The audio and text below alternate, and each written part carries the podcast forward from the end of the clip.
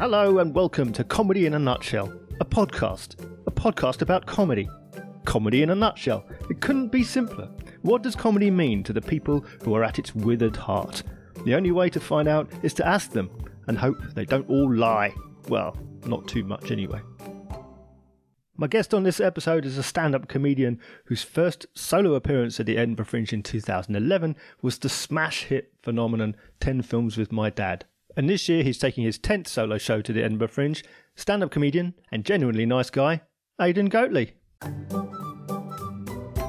Hello, sir. Hello, how have you been? I've been okay. I've been okay. Um, I've been in the wilds of the north. and uh, I'm, I'm back up in Middlesbrough. Had my brief sojourn into the lovely south of Hastings and civilization and, and polite conversation and no one threatening me. Uh, been lovely. And then then I came back here. How you doing? You all right? oh yeah, so good, really good. I'm having such a good time getting to talk to people like your good self, which is fantastic. Oh, you you smooth talking bastard, you. um, I've really enjoyed our conversation actually um, at Hastings. It was really nice. Well, it, it it sounds like you've just got a hell of a life going for you now. Do you know? I love the fact that you just thought, no, I, I'm going to do this. Uh, I love it. You know, Yeah. why not? I, I raise my coffee to you, sir, and salute you. So Cheers. obviously, it's not coffee. Um, it's um, it's vodka. Yeah. Yeah, so I, I've just got to try and remain professional. That's what I do. One of us has to. I mean, come on. I was delighted to witness the work in progress at Hastings of your new show, Tenacious. This is your 10th Edinburgh show, is that right? It is, yes. Yeah, it's my 10th show. Um, um, hence, I thought clever title. Um, tenacious show. Um, yeah, 10th show, Edinburgh. Uh, just so glad to be going back, really. Um, for me, growing up, um, always wanted to be a stand-up comedian. Edinburgh was the place. You know, it's it's it's the Wembley Stadium. You know, it's the it's the place to go. And um, you know, there's always that great thing about well, when when you, you're not a comedian, people go, "Oh, you do Edinburgh. Oh, you must be good." And then secretly, you know, no, it's, I've got a credit card. Um, you know, that's all it takes. Uh, really, you know, most theatres, uh, venues up there, like, yeah, pay us, we'll be fine. And um, so, yeah, yeah, really, thank you. I, I'm glad you enjoyed it. It was uh, it was absolutely glorious that day in Hastings. It went really well. One of those ones you want to you want to pocket. Audience were really good. They were really up for it. Um, so yeah, they did a great job down there at that. Uh, Chris and Jake running Hastings Fringe. I'm not, you know, they've already said I come back, so I'm not trying to ask it. Um, but yeah, it's good. They're, they're a great team, good uh, organisers, and they're great blokes Well, as well. So, Yeah, I'm sure you'll find when when you've got people who, uh, who care about the comedy, care about how it works, Yeah. and the effort in over the time the audience develop as well. So the audiences get to know, oh, there's this stuff on, and it's not just like being on. You know, sometimes you get some places where uh, they think it's like watching TV, you know, and they just have a nice chat. And Yeah. um, no, it, it is like a chat, but it's a one-way thing. You know. yeah. Now that you're a stand-up comedian, way back when, before stand-up comedy became, you know, your vocation, what Oh. what was what was comedy to you? What uh, what did it mean to you, and how did you make the change into being part of the industry? Well, I, I, growing up, it, for me, it was always comedy was always the thing. I, I just, I loved it. I loved watching uh, Lenny Henry uh, when I was a kid. Um, you know, was the, the the the the top guy. You know, he was just hilarious. He did lots of kids, did Tiswas and and all these things. And but the thing that that really was the absolute oh my god took it beyond that was uh, watching Billy Connolly's An Audience With. Yes, yeah, I'm sure you've seen, um, just phenomenal. Uh, That was the first time I'd ever seen uh, a comedian do like a whole hour, um, and it was an hour and a half, I think, the original version. But um, just doing that full version, I was like, wow, this isn't just five minutes here and there, and someone doing David Bellamy impersonations, uh, like linear. And um, so I just thought, and I, I basically started collecting all these videos, and I would rehearse them uh, you know, like when I'm sure some kid, not you, know, you, you, you have a tennis racket and you pretend that you're playing the guitar and stuff. For me, no, I, I would stand there with a hairbrush going, oh, and doing a really awful Billy Connolly impersonation. Um, so, so for me, that was as a kid, you know, as a teenager, that was what I'd love doing, you know.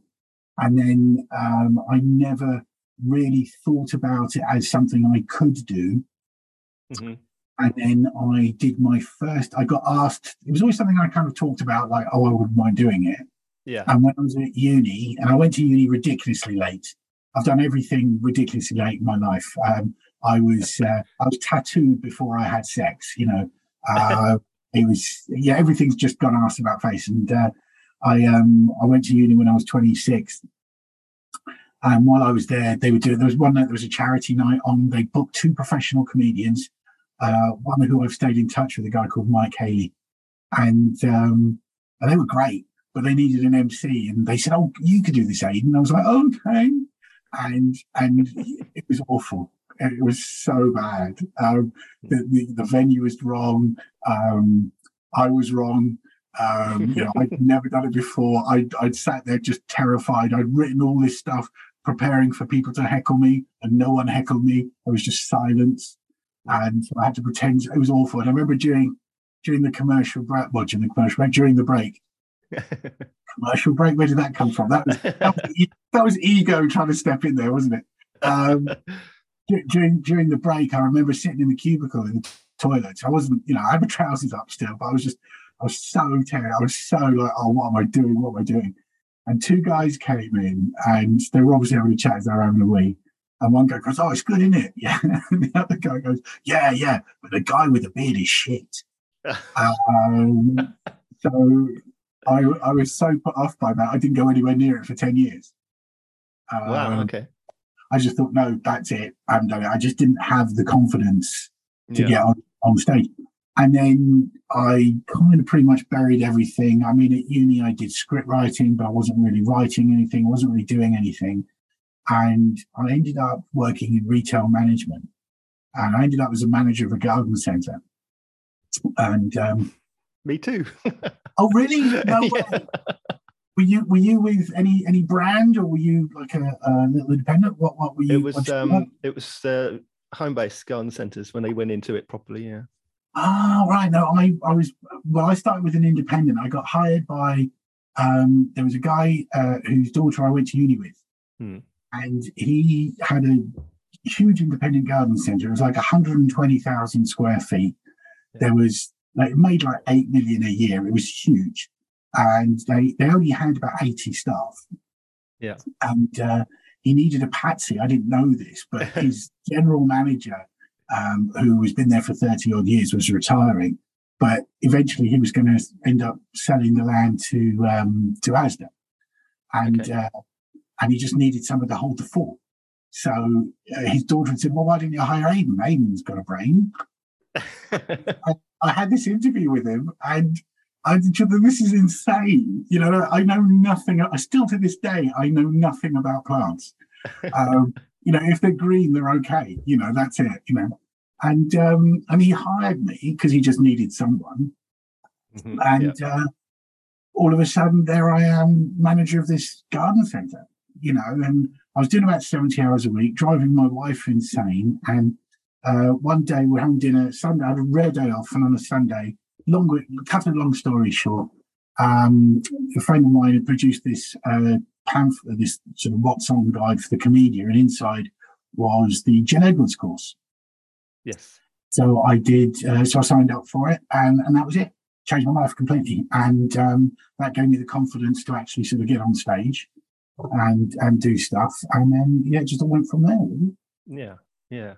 A lot of comedians seem to talk about doing a, a comedy course as being. Mm I think what you said there is about being a confidence booster. Do you do you find that you took other lessons from it, or is that the main? That's the most important part for you. No, I mean confidence, yeah, absolutely to begin with. But uh-huh. what it did teach me was structure, and and and putting together a structure joke. It's it's one of the things that Jill does is is, like you know you you can say whatever you want to say, mm-hmm. but you need to know what you're saying and how you're going to say it and also so it's not restricting you say but it's like there was a, there's lots of little valuable lessons that she teaches. I mean one which always stuck with me is that uh, you're not well she doesn't say it like this but I, this is my phraseology of it is that you're not frankie boyle. But, but you, a lot of young people you know young comedians think that they're, they're frankie straight away. And the problem is is that frankie boyle can go and be frankie boyle because if you're an audience watching Frankie Boyle, you know that he's going to take you to certain stages, certain places, and you know that he has the ability to keep it in a certain area and then bring you safely back. Yeah. Whereas if you've got someone who's Billy Nobody, who stands on stage and goes, "Oh, you're," and says and everything about you're like, "Whoa, who the hell is this guy?" Do you know what I mean? There's there's that Yeah. balance. So it's, it's it, it gives you that confidence. to Say if you do it this way, put together this stuff, and then build on it from there. Hmm. If that makes sense, and then then you can actually make something of it. And um and so yeah, so structure things and confidence really to be able to do it. And um yeah, best thing I ever did. Really.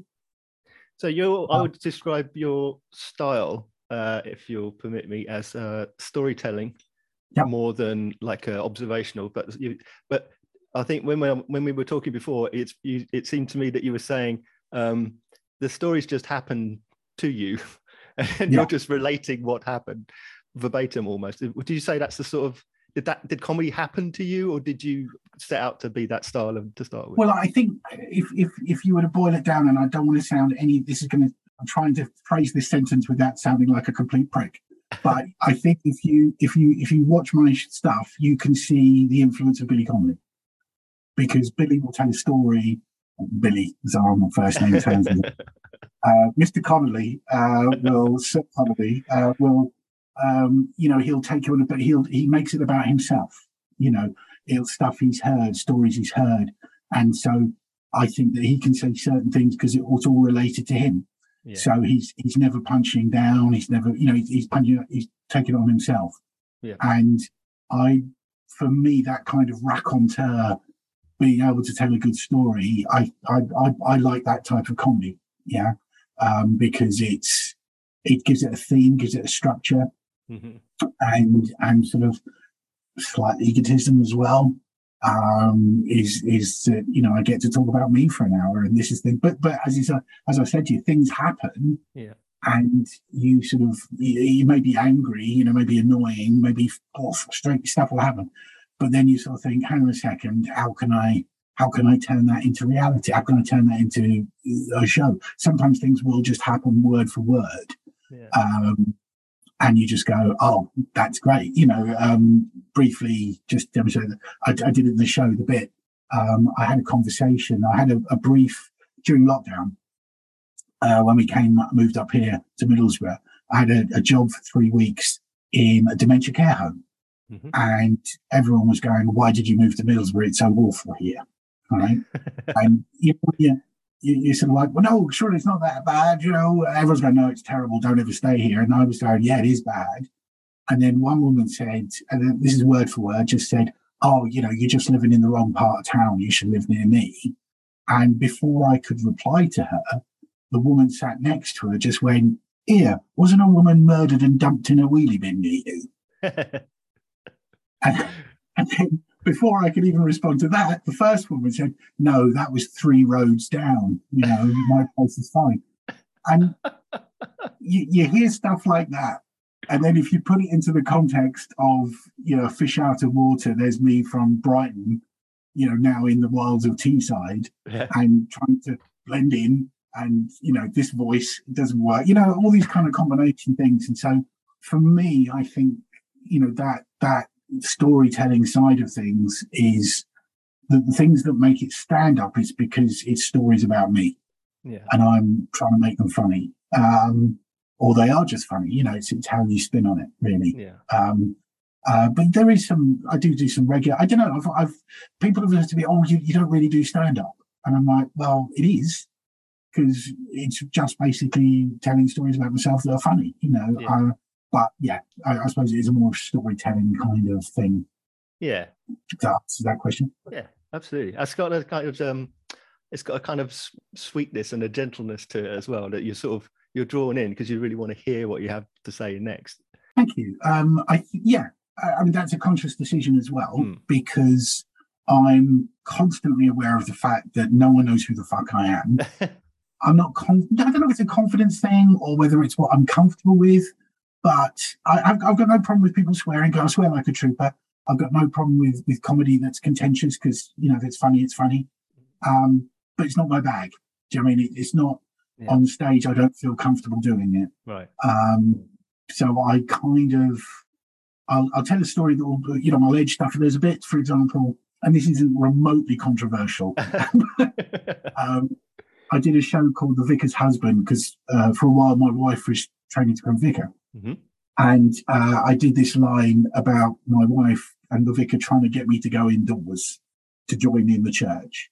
Mm-hmm. And um, the, the vicar saying all these things, but my wife says, "Oh, stay because we're having a bacon sandwich afterward." And when I say, and then the line I goes, "Oh, you know," and then I say, "Because that's the thing that's going to draw you into religion, isn't it? Bacon sandwich." And then I leave pause, and then I say, "It's not going to work with all faiths, though, is it?" Right? Now, now all, all that is is just referencing the fact that uh, Jews and Muslims don't eat pork. Yeah? Yeah. Yeah. But you'd be amazed the reaction from people who don't know better, just sort of going, oh, oh, you could, the audience is, oh, oh, is he pushing the boundaries? Oh, you know, Yeah. no, I'm just talking about bacon, you know. Um, but it's it's. I, I think people want some people want contra. Con, I, I don't do controversy. I do I do nice stuff, nice stories that have a positive ending, uh, and I kind of like that. Yeah. Uh, I kind of my first show um, was called Ten Films with My Dad, and and that was a big was a big hit. Yeah. and um, that was all about me and my dad not watching films and finally getting some kind of relationship because of the films. And two things stuck out in my mind that first year I did it. Yeah. I think by the second night I was doing the show and I had three huge guys in from Glasgow. I know because I was doing banter, so I knew things. They were they were well like I am now, bald and just big, right? and they, were, they gave me a bit of crap at the beginning, and I kind of put me, you know, gave them banter, and they liked that. yeah. And I did this did this show, and at the end, the three of them, as they were leaving, people I, I always like to say goodbye to people, saying thank you for coming, you know. Yeah. And I'm going to have a two guys went like that. The third guy just came up to me and went, Good show. and then just he was he was in pieces, you know. And then and then the really amazing thing happened was is that I think about the second week, second or third week, this lady joined. Uh, she was at the back with her with her husband, no, with her father. Sorry, Mhm. and she came up to me and and she said, um, "We lost our mum uh, six months ago, and tonight's the first night I'd heard my dad laugh, Oh wow. and thank you." And you're like, wow, you know. Yeah. And I think, and the show, I did the show over five years. I did it more than I should have done. Um, but I did it, I've done it over 500. I did it in 16 different countries. I ended up doing it in. Um, it's a good show, you know what I mean? And, and I think if you can, if you can hit people in the right way and, you know, take them on a journey and give them a happy, I basically, I like making people cry. If, if, if at least two or three people aren't in tears at the end of it, I feel like I've failed, yeah. you know? Uh, well, I saw the show, um, 10 Films with My Dad, uh, one of the iterations of it in, I think it was 2017. Got a little card here. Oh my God, wow. Remember that? Here it says, uh, it's a quote, it says, the five star show, and Chortle called it proper comic gold. It says, quoted on the card here. Yeah, I, think that, uh, in, in all subjects of honesty, I think that that proper comic gold Chortle review was actually from another show, but I'll put it on there anyway. Well, it applies So- to you nonetheless. You, you are very kind. I, I think I think you're allowed to do that when it comes. Yeah. to If it's a good review, you can just Yeah, I mean, I, I- I always take those. Honestly, it's a great phrase, but I do kind of take them with a pinch of salt sometimes because if you've said says hilarious, and I just assume the quote was "This guy is the furthest thing from hilarious," and they just cut that word. yeah, my my favorite, and I've started doing it now, is that um, because I, I just don't care anymore. um, I, I if I find funny bits or reviews, um, my favorite one for ten films, and um, when I I'm going to do the director's cut next year, is my favorite review I've ever had was from the list, Yeah. which is a bit pompous when it comes to reviews, and uh, they gave it three. No, I think they gave it two or three stars. I can't remember. And the thing that stuck out from it was uh, it, this it something like this show, uh, or however good, does not stand out from the other father-based crowd uh, shows because, and this is the record, his father isn't even dead. Oh, Jesus. And I, I, was like- I remember I phoned up my dad and I said, "Look, is there any chance you could pop your clogs because this could get me an extra star? You know, uh, let's add some content here, Dad. You know, come on." Yeah. So when I'm doing when I'm doing the, I've, I've already. I'm so sad. I've already created the poster for next year. Um, and in the quotes, I've got the you know whatever, and the, the bottom one is his father isn't even dead. The list. I was about to Um, say that's straight for the poster, isn't it? Yeah. Oh, absolutely. father's I mean, dead, Absolutely. But my favourite quote that I found for this year, and I found, I didn't, and it was in a positive review, um, and it said, "Imagine, ima- imagine that Mr. Tumble has stolen the voice of Richard Attenborough, and and added a bit of Julian Clary Campness." And I oh, that's that's me. I thought that's brilliant. I'll have that. That's great. So that's on the flyer now. Oh my god, that's incredible. So, just on the subject of ten films with my dad, then, and you said that, oh, well, you know, I'm not well known. Well, you, as you say, you toured all these countries with that show for a number of years. So it must have been a bit of a phenomenon to have such a hit on your hands.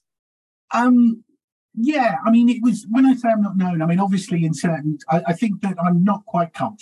That's another poster. No.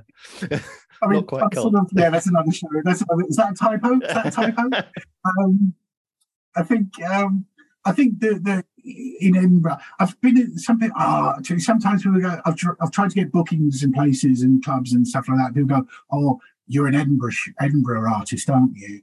Um, and you're like, "No, I'm a comedian. I can I can come and do clubs." And they go, "Yeah, but you do big stories." I go, "Yeah, but I can take the jokes that are in those stories." And I can craft that into a pretty, pretty good 20 minutes, and people will laugh. Yeah. They will enjoy themselves, you know and oh well, well, you know, and so I just don't get bookings and stuff. It, it's bizarre.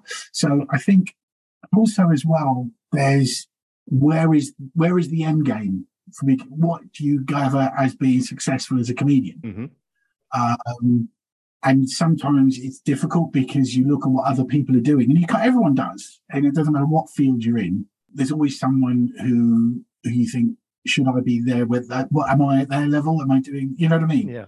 And so in comedy as well because it's so spread out there's so many different i mean there's thousands of comedians and hundreds of which are out there gigging every night and are hugely successful and popular in clubs hmm no one necessarily knows who the hell they are but you know you do if you know comedy Yeah.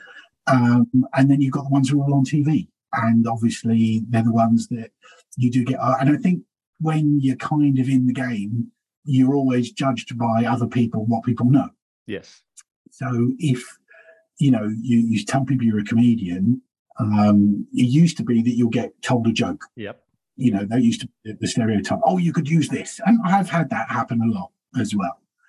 Um, and you just nod and go, "Okay, thank you. Yeah, um, you clearly never see my stuff." Uh, but the moment I decided to do a Jim Davidson tribute act, oh, well. you know, I'm on board. Um, and uh, then, but you get, uh, oh, have you gigged with this person? Is is there as well? hmm Uh, but the most common thing I've ever had is, would I have seen you on TV? Right. Now, that is kind of a, a loaded question, as in, well, if you had, would you remember me? You know, do I need to, you know, are you asking, are you just saying, hang on a second, are you good enough to be on TV? Yeah. That is, that is kind of thing. So, well, the only TV appearance I've ever made on really was, was on Songs of Praise. um, because uh, when when I did the Vicar's Husband show, Songs of Praise wanted to do a section on Vicar's Husband. So, as the producer told me, they just tucked in Vicar's Husband and up my name popped with my show. And they said, well, let's go and interview this guy and his wife, you know. And uh, it was amazing. I had the, the, the, the Songs of Praise film crew plus a JB from JLS in our garden. And at one point, JB from JLS looks at my wife and says, is there anything we can do about saving Aidan from the dark side? So somewhere in the BBC archive, there is me telling JB to fuck off. so this isn't Star Wars, dude. you know? um, yeah. uh, so, however, however, when that happened, of course, as soon as it was broadcast on the poster now, as seen on BBC One. There you go. So, you know, people go, really? Would, would I have seen you on TV? So now I can legitimately say to people, oh, you might have done. Yeah, you know. yeah. Why not? I've been on TV three times. It was the news every time, but it's um, you know it's fine. That'd be the great Homebase massacre of, um, yeah, I thought you looked familiar. Yeah. Just still on 10 films, when you're touring on an international level, as you were with that, do you find, do you find, um, I mean, even in Britain, do you find cultural differences uh, impact the way your comedy is received? It's, you, you do know, you do feel a difference when you're in different places. Mm. Um, and, but I, I think what, what I always try and do is because I found, because I sound, I've been told I sound a bit posh. Um, and uh, that may or may not, I don't know, it's just my voice, you know. But I'm always conscious of of just saying, because I don't want to sound judgmental, I don't want to sound snobby about any place or anything like that. Yeah. So I'm always positive about wherever I am. Mm-hmm. Yep. So, you know, when, whenever you gig anywhere, I think it's important to do a little bit about where you are and just find a little bit out about somewhere local, Yeah. you know. Um, and you can get some great lines. I remember once I did a gig, first time I ever did a gig in Chichester. Mhm. And um, I said to the guy, I said, Where's rough around here? and the guy just went, hmm, Portsmouth? which I thought was just a brilliant line, you know. And then um, once I was in, in Newhaven, which is between Brighton and, and Eastbourne, it's quite run down. Mhm. And I said, Oh, what's in Newhaven? I've never been here before. And the person I asked just said poverty. So you know what I mean? So it's it's it's it's about kind of a change. So I don't think it matters where you go. Yeah. I think it matters on on how you present yourself and how you present what you're doing. I'm always keeping in the back of my head that if people come and see me, that's lovely, but they've come to see me primarily because of the show description. Yeah. So whatever the show is about, that's the thing. So ten films, um, I did. I don't think you saw. I think I didn't use a screen when you saw it. No. Um, but I used to in the bigger shows when I was touring out. I did it. It was a for two forty five minutes with screen, and so I had a big Star Wars opening. All right. Yeah. So it, you had this scroll, and it would just sort of say, "This is what the show is about." so it literally tells people, you know, we're going to talk about films. It's okay. It's not an hour of therapy. It's going to be all right. You know what I mean? So that instantly lets people know what's going on Yeah. in the news show, I'll do the same kind of thing. So I'll I'll do a little bit of stuff, and so I think I mean I think I talked to when I was in Hastings. Mhm. I think I I talked to the audience a little bit and sort of went, "Oh, this is lovely." And there was that backdrop that they put up that looked like someone's duvet cover. Yes. the little seagulls on it. Yeah. Yeah, yeah, yeah. I said it was really. I thought in front of someone's duvet cover before. Oh, okay. And it's it kind of instantly, if you can make people giggle in the beginning, just even a little laugh, they go, "Oh, okay, we're going to be all right." Yeah. You know what I mean? And then then they relax, and then literally you tell them what you're going to do. This is what this show is about, and then you just launch into it. Um, and then it doesn't matter where you are. Um, and I mean, most of the play. I mean, I did I, I did Dubai, Yep. and um, that was absolutely fine. That was great. You know, there was I did a reference about uh, the traffic in Dubai. It's just awful. Yeah. Um, I did I did the show in I did the show in in Istanbul. Um, one of my favourite times doing it. I did it in uh, one night. I did it at the Hard Rock Cafe, which sounds super glamorous, doesn't it? In Istanbul uh, on the western side, and then the next night I did the show on the eastern side. So I did it over two continents, Right. um, which I thought was pretty cool yeah. Yeah. you know, and um, and yeah, so it's just you just, just do the same thing, we just switch the jokes around to whatever. So I think if you just relate to where you are, yeah. try and make yourself as relatable as possible, and then maybe that's an easy way out. But my material is not super strong, as in poof, go for the jugular kind of swear at people and you know rip them apart. Hmm. Um, I think once people realise that, because sometimes you do get people who go, "Oh, you're going to take the piss out of me?" Hey. And no, no, no. Oh, go on, mate. My mate Barry, you want to go on. You can, you can rip him apart. Can you rip him apart? Oh, no, man. No, Yeah. yeah. I don't like that sort of thing at all. no. If, if you, you know, no, that's not what I'm here for. This is, this is. I'm doing a show. Um, I'll talk to you. But I'm not going to take. Why would you? Why would you be? In, why would you want? What kind of person are you that you want to be insulted? Yeah. Um, you know, there are niche websites that will take care of that for you. so, from all your experience, have you uh, developed for yourself any particular outlooks or philosophies on how you know what what comedy how what comedy does for you or what how it works for you the, the right and wrong thing to do? What, as in how it makes me feel at certain times, or Well, more sort of. I mean, it could be anything like. Um, well, I know I made that mistake once. Don't ever do that again. Or you know, if you do this, Oh, like for the example you just gave, in fact, is is a is one where you know just putting everyone at their ease from the outset might be considered a philosophy for how you would operate a show. Oh yeah, there, there's. I see what you mean. There's there's there's a few little tricks. That, I mean, the, the the balance of getting the audience interaction right, Right. because sometimes you'll get someone who's a bit lively, and it could just be that they're they're not heckling you, Hmm. they're just enthusiastic. Yeah. And then what you can do is lose the entire audience if you go too harsh on them. hmm Um, now, because I'm quite a gentle comedian, as in what I talk about, Yeah. um, if I suddenly sort of go, "Oi, you," shut, up," and I launch in, you know, and hopefully do it wittily, Yeah. I could lose everybody. Yeah. But at the same time, there's a balance. So it's about trying to get it the right thing for the right one. Sometimes you get it wrong. hmm Sometimes you can overcorrect. Uh, I've misjudged over the years. You just pick up. Like when I was doing ten films, I I, I realised that when I'm talking about stuff, people feel because it's a conversational tone, Mm. people re- believe it's a conversation, and they start chatting to them. So they'll talk about the film. So uh, I'll be talking about a thing, and they go, "Have you seen that?" I don't know. I haven't seen it." And they'll start talking about the film. Now, for me, I'm on stage. I'm can all I can see is that Yeah. and you can just see that going on there. So you don't see the 50 other people who are all smiling at you, completely unaware that they're talking. Yeah. Yeah. So what do you do? Do you give them a bit of time to finish that part of the conversation so they rejoin you? Or do you try and do a bit of banter? Yeah. And hopefully do it in a nice way. Mm. Um, I have this thing that I developed where I, and I'll do it a lot. And I think I did it in Hastings where they were having a bit of a chat and I kind of, because it was, it was, wasn't a huge, you know what I mean? There's, Yeah. only 20 people there. So if there's like four people out of that, that's quite a big chunk of people who are not in, you know, is it going to ruin it for other people? Yeah.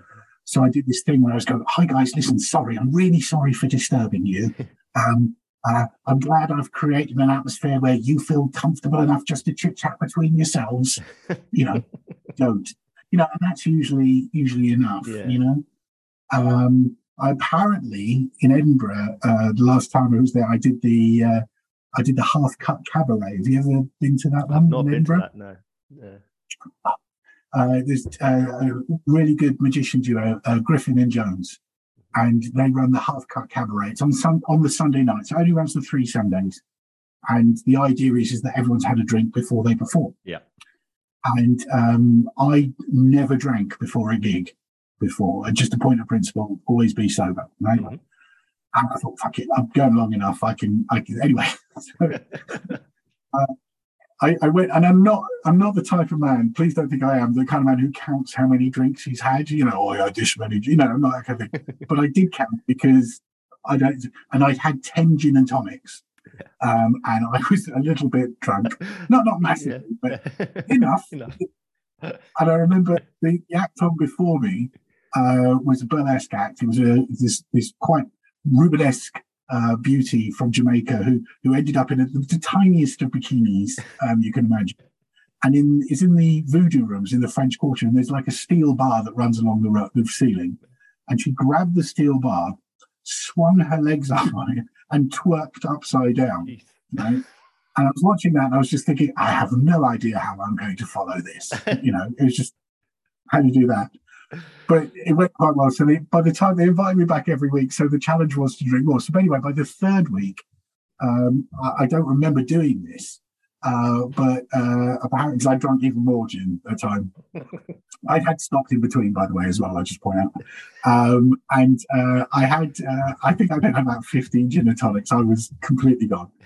And apparently, what I did was, is there were some people talking, and while they wouldn't shut up, so I kept on things. So I ended up shouting at them, and in the end, I turned to the. Apparently, I've just been told this. I turned to the audience. I put them all on hold, and I got them all to sing "Girl from Ipanema" while we were waiting for these people to fuck off. So I think I think that's probably the politest way I've ever got rid of an audience before. Um, so you know, I wish I had that on film. It's brilliant. Oh man, I love the sound of that. Well, let's turn to the question that you posed then. how does comedy make you feel? Uh, but more importantly, the difference between comedy now from the inside, from the industry, from when you're watching live comedy, if indeed you still do watch comedy. Um, well, when I'm doing it, when I'm on stage and it's flowing and it's going really well and everything is brilliant, I love it. It's absolutely glorious. And then a little bit afterwards, just for a short period afterwards, people saying, I really enjoy it is lovely. Yeah. You know, and then very quickly you kind of go, whoa, right? You know, you, you, you come down after it Yeah. and it's like, well, what's next? Uh, watching it, if, if it's good, if it takes me away from working out the structure or working out where they're taking that joke, or if they take it somewhere I didn't expect, then I'll love it. Yeah. You know, if it's something that is completely, I love Nick Helm. Um, Nick Helm, I saw when I went to Edinburgh. First time I went to Edinburgh was 2010, um, and I went to do 20 minutes with two other comics.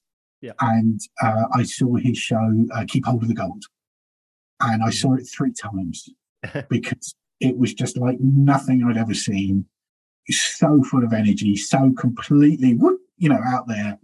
And him, it was him, you know, just incredible, you know, incredible songs, incredible lyrics, that voice, you know, good evening. And you're like, wow, you know, and that was like, that, in fact, it, I think it was the first show I saw in Edinburgh. And um, I loved it, absolutely loved it. So that for me was brilliant because I think if I'm watching stuff, it's it's impossible for me to watch comedy at home because I can't watch it with my wife because she'll go, well, why are they on TV? You know, Yeah. uh, you know, Yeah. you know, this is she's kind of got my back. Yeah, So- and yeah, sometimes you watch stuff and you go because I think that comedy's a live medium. Hmm. And it- it's got to be something really special for it to transfer to work on video Yeah. or on TV. I because when you watch anything, you've got too many other distractions going on. You've got you, you know the you know should we have a cup of tea? You know, or, or you know all this business going on. The dog's going to fart, whatever. He needs to go out. Um, you know, there's all sorts of stuff. Should I have a shower now? But you know, whatever's going on in your life. But you know, you're watching it live. When you're watching it absolutely live, then it's the best thing ever. Um, the most pain I've ever been in from laughter was watching Omid Djalili. I saw him at a gig in in somewhere. In, oh, I can't remember the venue, but it was in in London, in a pub in London. And compare was awful. he was just horrific. Um, I try to remember his name, but he's still gigging this guy, and and he was so bad, but knowingly bad. And people were trying to get him off, but he kept putting himself on before because Omid was on. It was a packed out audience. Yeah, Yeah. there was 200 odd people crammed into this room, Wow. so everyone was there. So he was just holding court, right? Anyway, so eventually he got booed off, right?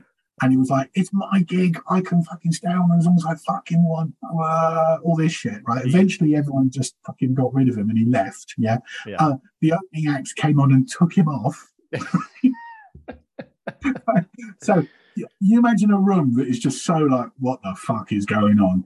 And Omid just came on and just went, "Oh, I'd like to." Oh, that was his name, Phil. Yes, I'd like to thank Phil for really setting up the room for me. Boom. just everybody, everybody just fucking roared with laughter. And all I can remember is he did a bit about the French thinking they're hard because they've bombed small Philippine islands, Jesus wept.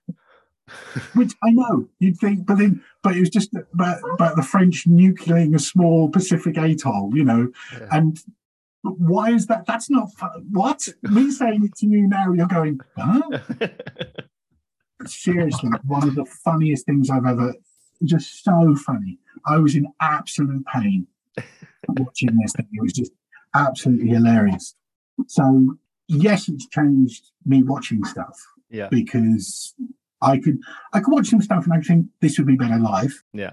I can understand why the audience are laughing so much at this because in a in a crowd thing, it's a completely different setup, you know. Yeah. But I can watch stuff and go, yeah, yeah, and yeah. that, that's the that's the that's a diplomatic way of sort of going. Why am I not on TV? It's not fair. um, so talking about live audience there, then, Hmm. um, how was your pandemic experience when comedy was closed for business? Well, this is going to sound really awful, but the pandemic for me was really good. um, I didn't do anything during the pandemic. Right. Um, I leading up to the pandemic, I was going to quit. Right. Um, just because the frustration of not getting anywhere. Um, I can I can put a show together, and I'm quite fingers crossed. You know, I can I can put it in certain places, and some people will come and see me. Mhm. You know, I'm I'm blessed. That is wonderful, but that can happen. You know, that I can do a show in a certain place. Some people come along and see me. Uh, that's really lovely. You know, and I, I, I'm really happy that happens. Mhm. Yeah. But I think that you have to get to a state. Every, you know, you've got dreams that you want to achieve Yeah. and you have to reevaluate where you're going to go. And it got to me that it felt like a slog. I'm not going to lie. I've I've sent emails, I've sent stuff to agents. I've never had a reply back from an agent. I've I've not one, not even a no, thank you. Actually, I tell a lie. I've had one reply from one agent saying not for us. That's great. Thank you for actually getting back to me. Yeah. I've, that's the only reply in all the emails I've ever sent. Because you think, well, if you get an agent, then you might they might get you somewhere. Hmm. Yeah. Mostly from my experience is that agents don't really do that. Yeah. they're, kind- they're kind of admin people, but they don't. You know, it depends what agent is. You know how good they are. Yeah. Um, and then I would send stuff off for gigs, club gigs, and send like what I've done. And I, I remember sending it to one, sending some stuff to one particular group of of clubs, Mhm. saying, "Look, this is what I've done. I'm more than happy to come and do a middle slot. I'll even come and do a ten minutes, just so that you know that I can do this. Hmm. Um, and this is what I've done." And I got an email back saying, "Oh, but you've done all of this stuff. You're too experienced to do a middle." So I was like, "Oh, okay. I'll come and open or I'll close. You know, I'll do what you want." Well, yeah, we would, but no one really knows you. You know, you haven't got you haven't got a big enough presence on Twitter, Right. and you're like, Yeah. How do you win? Yeah. what's the fuck? Yeah, how do you win? And it gets to the stage where you're just like, well, what is the point? And you know, just before the pandemic, I was just like, no, I just don't see the point anymore. Mm. Um, I had a lovely job. I found a day job. I was working as a support worker, Mhm. uh, looking after people with learning difficulties and other disabilities, Mhm. and absolutely adore it. Best job I've ever had in my life. Some of the most funniest, loveliest people I've ever met. Um, I remember like, one very quick example. One guy just really quick, you know, look after this one guy, total capacity, so he understands what he's saying. Mhm. And um, he, he would eat constantly, so you had to be very careful with him around food. And we took him shopping one day. And in the time it took me from finishing strapping in his wheelchair to getting the next person in, he'd eaten four of the six Mars bars he bought. I said, I said, how the hell did you eat them that quickly? And it was like three minutes, right? And he just looked at me and went, well, they're not as big as they used to be. And just like, oh, isn't that just a lovely line, you know? Um, so I was enjoying that, and I was really enjoying that. I was loving that, and I felt really good, good connection with that. And so I just thought, pandemic, yeah, I could do a podcast, I could do something, Mm. but really, what's the point? No one knows who I am. Who's going to tune in? Yeah. I know the feeling. However, this is where it all changes, my friend. um, but yeah, you know what I mean? It's just like, you know, what is the purpose? What is the end goal to this? Um, so it took some time to go through that. And then going through that, uh, when everything was starting up again, I had a chance. Uh, I've been very lucky that uh, Sweet Venues, uh, John David Henshaw, uh, who, who runs Sweet, uh, basically sort of took me under his wing and said, come and do a Christmas show. Uh, there's a slot, we can do a Christmas show. Yeah. And I was like, okay, so I'll put together the 12 films of Christmas. Yep. And and I did that in the in that you remember like when there was a period, I think it was we had a, like three weeks in December where it was okay before everything went shut down Yeah. again. Mhm. So I had a chance to do it then. And um and I was just like, oh, I really enjoy this because I'd I'd had that break Yeah. um, it was doing stuff I liked because it was a show. I think ten people came out, if that, because everyone was still very conscious about going anywhere. Sure. Of course. Yeah. And then we had an online audience as well, Mhm. and um, I just really enjoyed it. And I just thought, yeah, yeah, I'm quite good at this. yeah, it's silly to stop. And so you just think, well, okay, maybe I'm not going to do all those big things. Yeah. Maybe I'm not going to get to do these shows. Would I be happy doing them anyway? I don't know. But what I am happy doing is doing a show. hmm Um, people, if they come, they've come to see you do that show. Yes. So, yeah, why the hell wouldn't I do that? You know, and so I, I, I that's what I do now. I think, right, put together a show, take it out for a little tour. Never going to make any huge amount of money. Um, never going to make any money. Um, you know, but fuck it. You know, it's it's everyone's got to have a hobby, and I like to think mine is a semi-professional hobby. Mm. There we go. That sounded good, didn't it? yeah. Nice. I like that. But however, I just want to clarify that if any agents are listening, I am very available to do everyone everywhere. Also, voiceovers. yeah. Why not? Be in the next Pixar. Well, I, I did one voice. I, I part of my manager's retail shop. I worked for Pets at Home for a while, and uh, they said they wanted uh, genuine Pets at Home employees to do the voices and the voiceover for their radio campaign that they were doing and the TV campaign. Mhm. So they said, "Oh, Aidan, you've got to do that." And I went into so went up to Soho to this recording studio. Did um did the proper voiceover voice. Pets at home. The police were, you know, I've got the voice. I know what I'm doing. And uh, the, the people in the studio go, "Oh, you're brilliant! It's fantastic!" And they had me do about fifteen different thousand versions of it. But all the we're getting to do all the script, and it was like home. And I thought, well, this is it. I'm going to have that. It's it's like I'll have that as a little kind of recording, so I can maybe use that to get other voiceover work, and maybe that will lead into something. Yeah. And then uh, the people at Pets at Home rejected it because apparently I didn't sound like I worked at Pets at Home.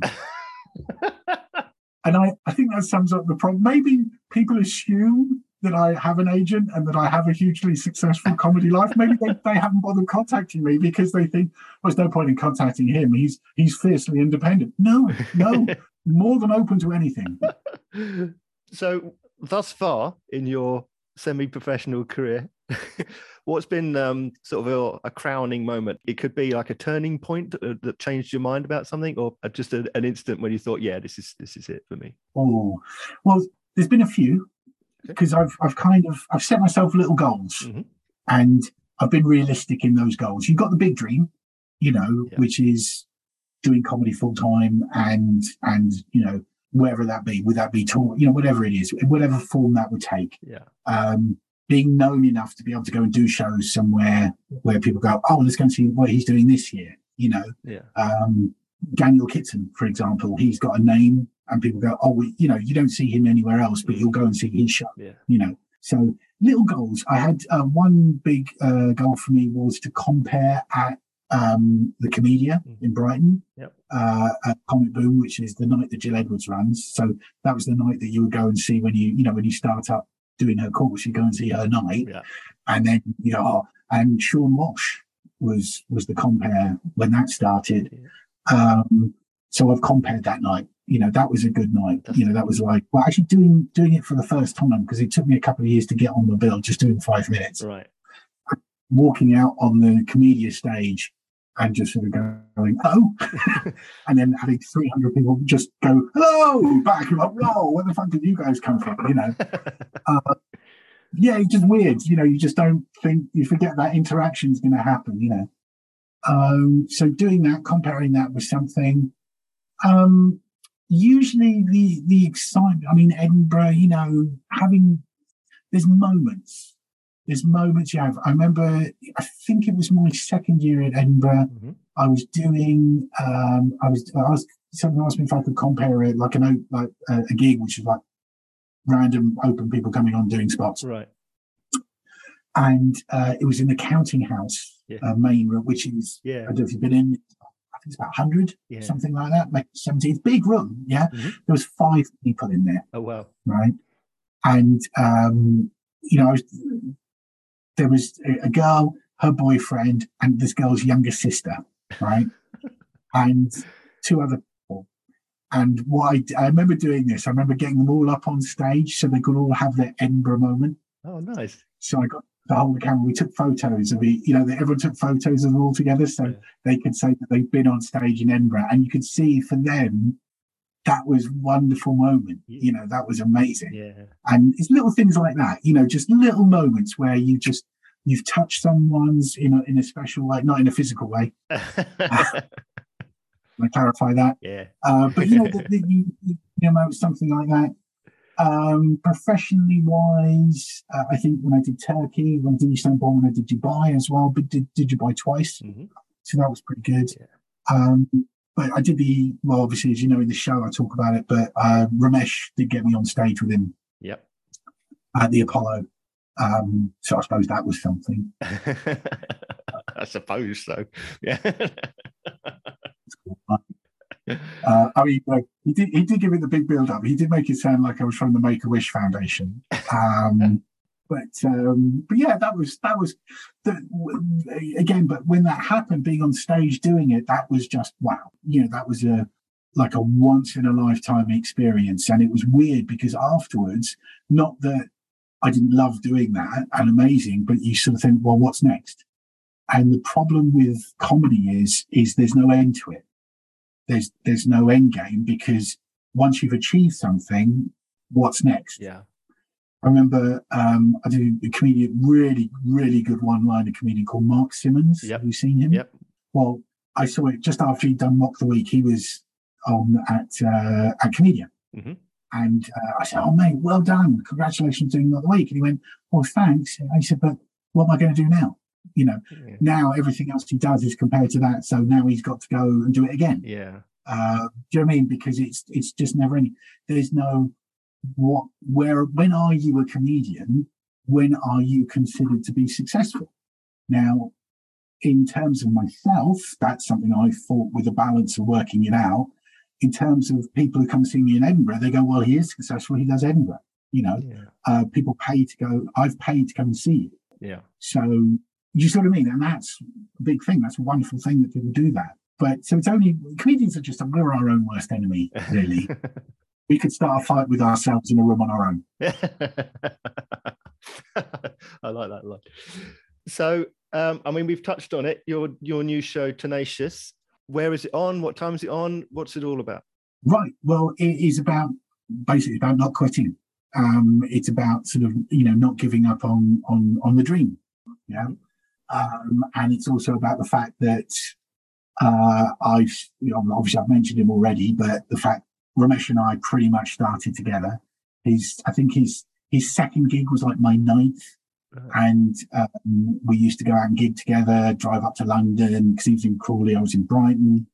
Um, and I remember, I remember coming back in the early days. We, we we did a gig where one of the one of the professional comedians mentioned how much they got paid for a twenty. Because no one tells you Mm. at first how much it is. You know, unless you just don't know how much they get paid for. You know, no one knows. Yeah, Yeah. it's never changed. It's still the same amount of money. It's just ridiculous. and I remember driving back. We discovered this, and we were in silence driving back. And he probably did the maths quicker than me because he was a maths teacher. and I went, "We can't afford to do this." Yeah, because we were both working. He was a teacher. I was working in retail at the time. hmm And he's like, "Yeah, we can't afford to do this. This is ridiculous. Why are we bothering to do this?" And it always just cracks me up that there's me drunk with Romesh. Do you know what I mean? Who's now down to his last seven television shows. So, so we do touch upon that, and yeah, so it's about some of the stuff that I've gone through, trying to achieve whatever the hell it is I'm trying to achieve, Yeah. and um, just getting to the point where I am now.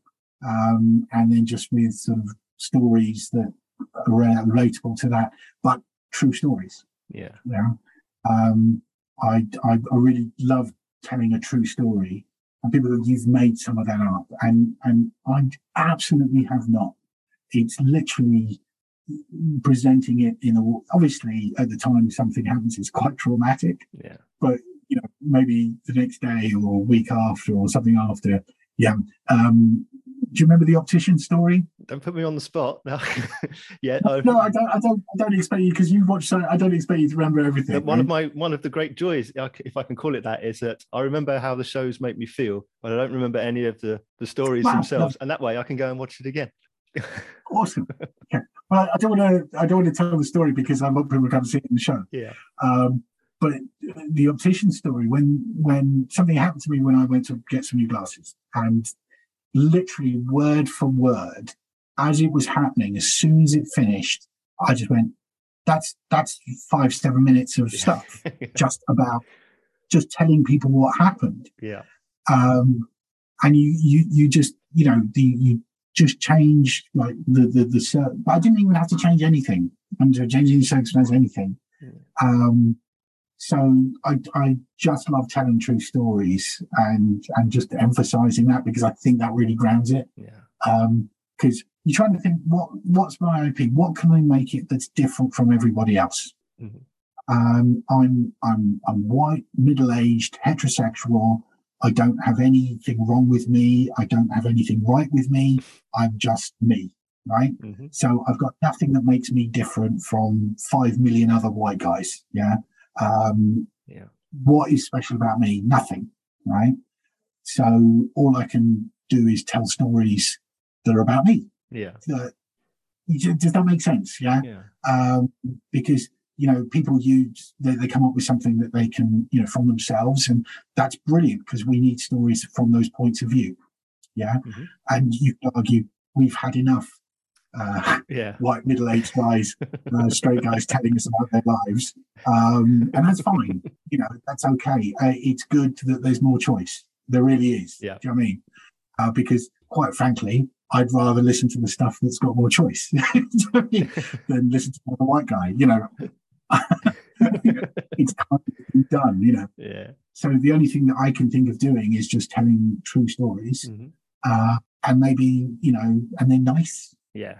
I, I, I, I want people to come to see my show and they'll go away going, that was nice. And I think nice is a great word. Yeah. I think it's a difficult thing to achieve a feeling of niceness. Um, you can walk away from one of my shows going, I love that. That made me laugh. That was really lovely. Do you know what I mean? Yeah. And uh, to me, that no one could give me a higher compliment to just go, that was nice and lovely. Yeah. Do you know what I mean? For sure. Uh, that and also potentially book me on Radio 4. Yeah.